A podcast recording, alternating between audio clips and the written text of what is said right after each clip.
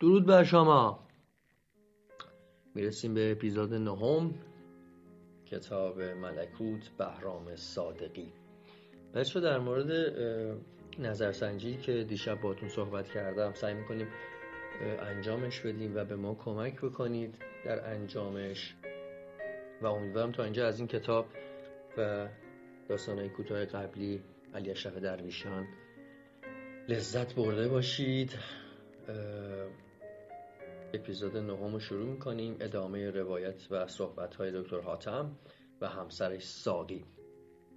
به اونجایی رسیده بودیم که داشت واسهشون می‌گفت که قرار برن به یک شهر بزرگ و ریاکشن های عکس های همسر دکتر ساقی. یک شهر بزرگ؟ بله یک شهر بزرگ و پرجمعیت. آنجا که زندگی شبها شروع می شود دست هم را می گیریم و به سینماها و تئاترها می رویم چه سرگرمی ها و تفریحاتی خواهیم داشت. دکتر حاتم چشمایش را بسته بود و دستش با زلف ساقی بازی می کرد اما بوی عرق تن او را می شنید و تمامی طرح بدن اوریان و سفیدش را در خیال می دید هر دو به آرامی و آهستگی حرف می زدند و در گوش هم زمزمی می کردند گویی برای کودکی لالایی می گویند آنجا برای تو خانه بزرگی می خرم که آفتاب داشته باشد. من همیشه آفتاب را دوست می داشتم با باخچه های پر از گل اما از این نارنجستان بدم می آید هرچند که دیگران را ترک می کنیم چرا؟ چرا از این نارنجستان متنفری؟ از همین دقیقا همین. مرا به یاد گناه و پستی می اندازد گناهی بی اراده و پستی و نحسی لذت بخش. ساقی اسرارآمیز من یک خانه پر از گل و درخت می‌خریم. بی نارنجستان آن وقت تو با همسایه ها رفت آمد می‌کنی و روزهای تعطیل هم به گردش و پیکنیک می‌رویم. آنجا تو دوباره گل خواهی کرد و شاداب خواهی شد. آری طلا. پس طلا و لباس های قشنگ چه من آنها را هم می‌خواهم. دیگر همه این کتاب ها و لباس های زشت شهرستانی را می سوزانیم و تو باید برایم دستبند و سینه‌ریز و گلوبند طلا بخری با یک انگشتری الماس و لباس و کفش و جوراب من باید دل تمام زنها را بسوزانم. و یک الماس دیگر درشت و درخشان. آن را کمی بالای پیشانیت لای موها جا می دهی. باور کن. ساقی باور کن چه زندگی خوبی خواهیم داشت. چه سعادتی و چه آرامشی. تو تلافی همه این سالهای در به دری و دهنشینی و تنهایی و دوری از پایتخت را در می آوری. به قول می دهم. شاید بچه دار هم شدیم. گاهی هم یک مسافرت بزرگ می کنیم و ممکن است به اروپا برویم. آن وقت شبها من از کار برمیگردم. خسته و کوفته. من هم لباس های بنفش رنگم را می پوشم به خاطر تو. با آن الماس های درخشان و من خستگی از بدنم مثل بخار از روی دریا برمیخیزد. تو می‌گفتی سراب باطل هستی. این تصور را از خودت دور کن.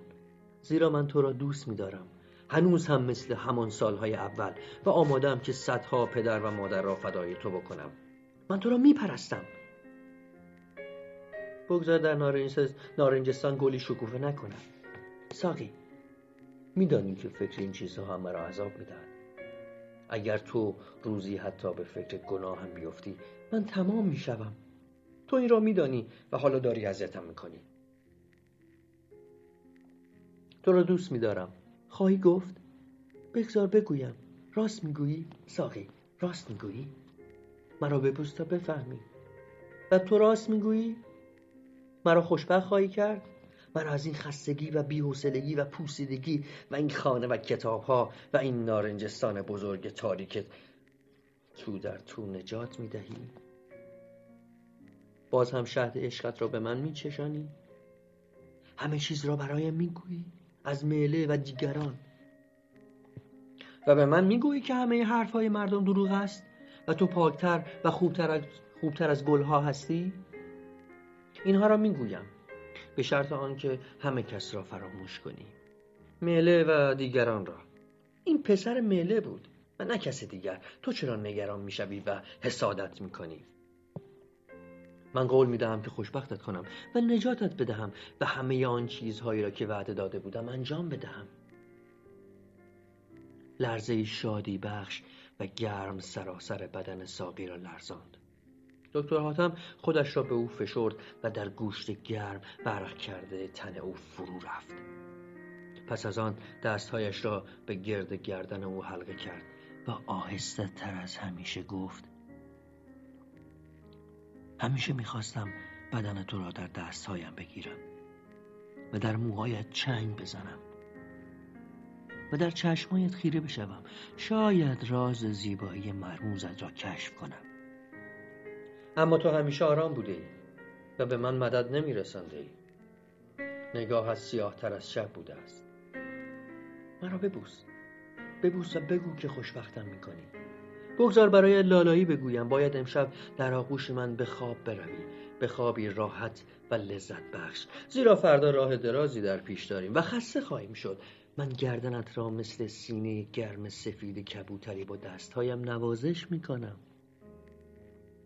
نوازش می‌کنم تا خون در رگهایت گرمتر بگردد و خواب چشمت را بگیرد. ببین چه شب دم کرده دیر وقتی است. ببین چه تنهایی و سکوتی است. ساقی ساقی مرا ببخش و یقین داشته باش که بیچاره ترین و بی گناه ترین و بی اراده ترین فرزند آدم هستم و مرا به آن رنج هایی که در بعد از ظهرها کشیدم و از این پس خواهم کشید ببخش. مرا به این شب گرم تابستان و به این شهر دور افتاده و به این خانه خلوت و با آن نارنجستان گناه آلودش ببخش و بگو که دوستم میداری. همین برایم کافی است اگر صمیمانه گفته شود. ساقی چشم بسته بود و لبخندی از رضایت بر چهرش میدرخشید. تصور لذت نزدیک از خوشی سرشارش بود. دکتر آدم دستهایش را به هم نزدیک کرد و گلوی ساقی در میان خشونت و نیروی ناگهانی این دستها که هر دم به هم نزدیکتر می‌شد رو به انصداد و خاموشی رفت. نگاه دکتر حاتم سرد و خاموش بود. ساقی از میان لبهایش که اکنون کبود شده بود زمزمه کرد. تو را دوست میدارم. تو را دوست میدارم. و تو آیا به عهد خود وفا خواهی کرد؟ دکتر حاتم آهسته و مقطع گفت اکنون می‌دانم که در مغزت چیزی میجوشد و فریادی از دلت برخواسته است و گرمای عجیب در کاسه سرت هست. و اینها همه از بی هوایی است. هوا هوا اکسیژن. و تا حالا نه به خانه نه به باغ و نه به طلا و لباس و نه حتی به عشق بلکه به یک قطره هوا احتیاج داری. یک قطره هوا که مغزت را از جوشیدن باز دارد. ساقی دیگر نمیشنید. دکتر حاتم از روی تخت خواب برخاست و گفت وفا کردم. به عهد خود وفا کردم. سر گرد و زیبای ساقی به یک سو غلطید و چشمایش که از چشمخانه بیرون دویده بود به قالی خیره شده بود و سیاهی و زردی در چشمهایش به هم آمیخته بود. صورتش اکنون بنفش رنگ بود. دکتر آتم ناگهان چیزی به یاد آورد. دست برد و کاغذ مچاله ای را که از پیراهن ساقی بیرون کشید و به سوی در رفت. صدایی از پشت آن در شنیده بود. در میان اتاق زیر چراغ برق کاغذ را گشود و قفلتا دستهایش به لرزه افتاد. آیا ممکن بود؟ آیا ممکن بود که ساقی به شکوه رو کرده باشد و در این مدت دور از چشم شوهرش در خفا با مهارت تمام هر روز و هر روز و هر شب ساعتهای دراز آن مرد لال را از زلالی سیراب کرده باشد که جان تشنه دکتر حاتم سالها در آرزوی آن مثل عربی در حسرت برکه ها سوخته بود. دکتر حاتم به زانو درآمد. سرانجام چیزی او را شکست داده و روحش را در هم شکسته بود. احساس کرد که مثل بنایی کهنه در مقابل زلزله مهیب و غیر منتظر فرو می ریزد و همه آن ستونها و امارتها و اتاقهایی که از پیش مستحکم می بود به سرعت در کام زمین فرو می رود زمین که دهان باز کرده است و فریاد می کشد و همچون دیوی قاه قاه می خندد و او را به مسخره می گیرد کاغذ را بار دیگر خواند. ساقی برای بار آخر به شکو وعده دیدار داده بود در همان محل موعود. گوشی از نارنجستان خانه و در ساعتی نزدیک به سحر و شکوه هم در همان نامه از او تشکر کرده بود و گفته بود که میآید و خاطرات هماغوشی های این چند مدت را باز بیان کرده و به ساقی وعده تکرار آن لذت ها را داده بود. دکتر آتم به سوی در رفت و ناگهان آن را گشود.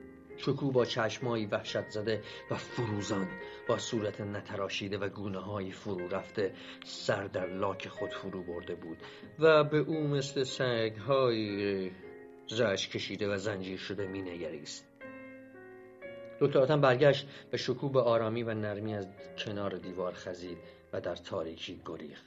مثل برقی زد و ناپدید شد. دکتر آتم در را بست و کاغذ را پاره کرد. به سوی ساقی رفت. اندکی ایستاد و اندیشید. آنگاه آستینهایش را بالا زد و به خشونت گفت حالا یک بار دیگر باید تو را خفه کنم. و این بار دیگر خودم هستم. میشنوی؟ این خود دکتر حاتم است که تو را خفه می کند و نه شیطان. و می‌خواهد روح تو را در نارنجستان به خاک بسپارد و نه آنکه به ملکوت برساند. دوستان این پایان اپیزود نهم بود و این فصلم تموم شد. فردا میریم سراغ فصل بعدی. امیدوارم لذت برده باشید مراقب خودتون باشید و بدرود.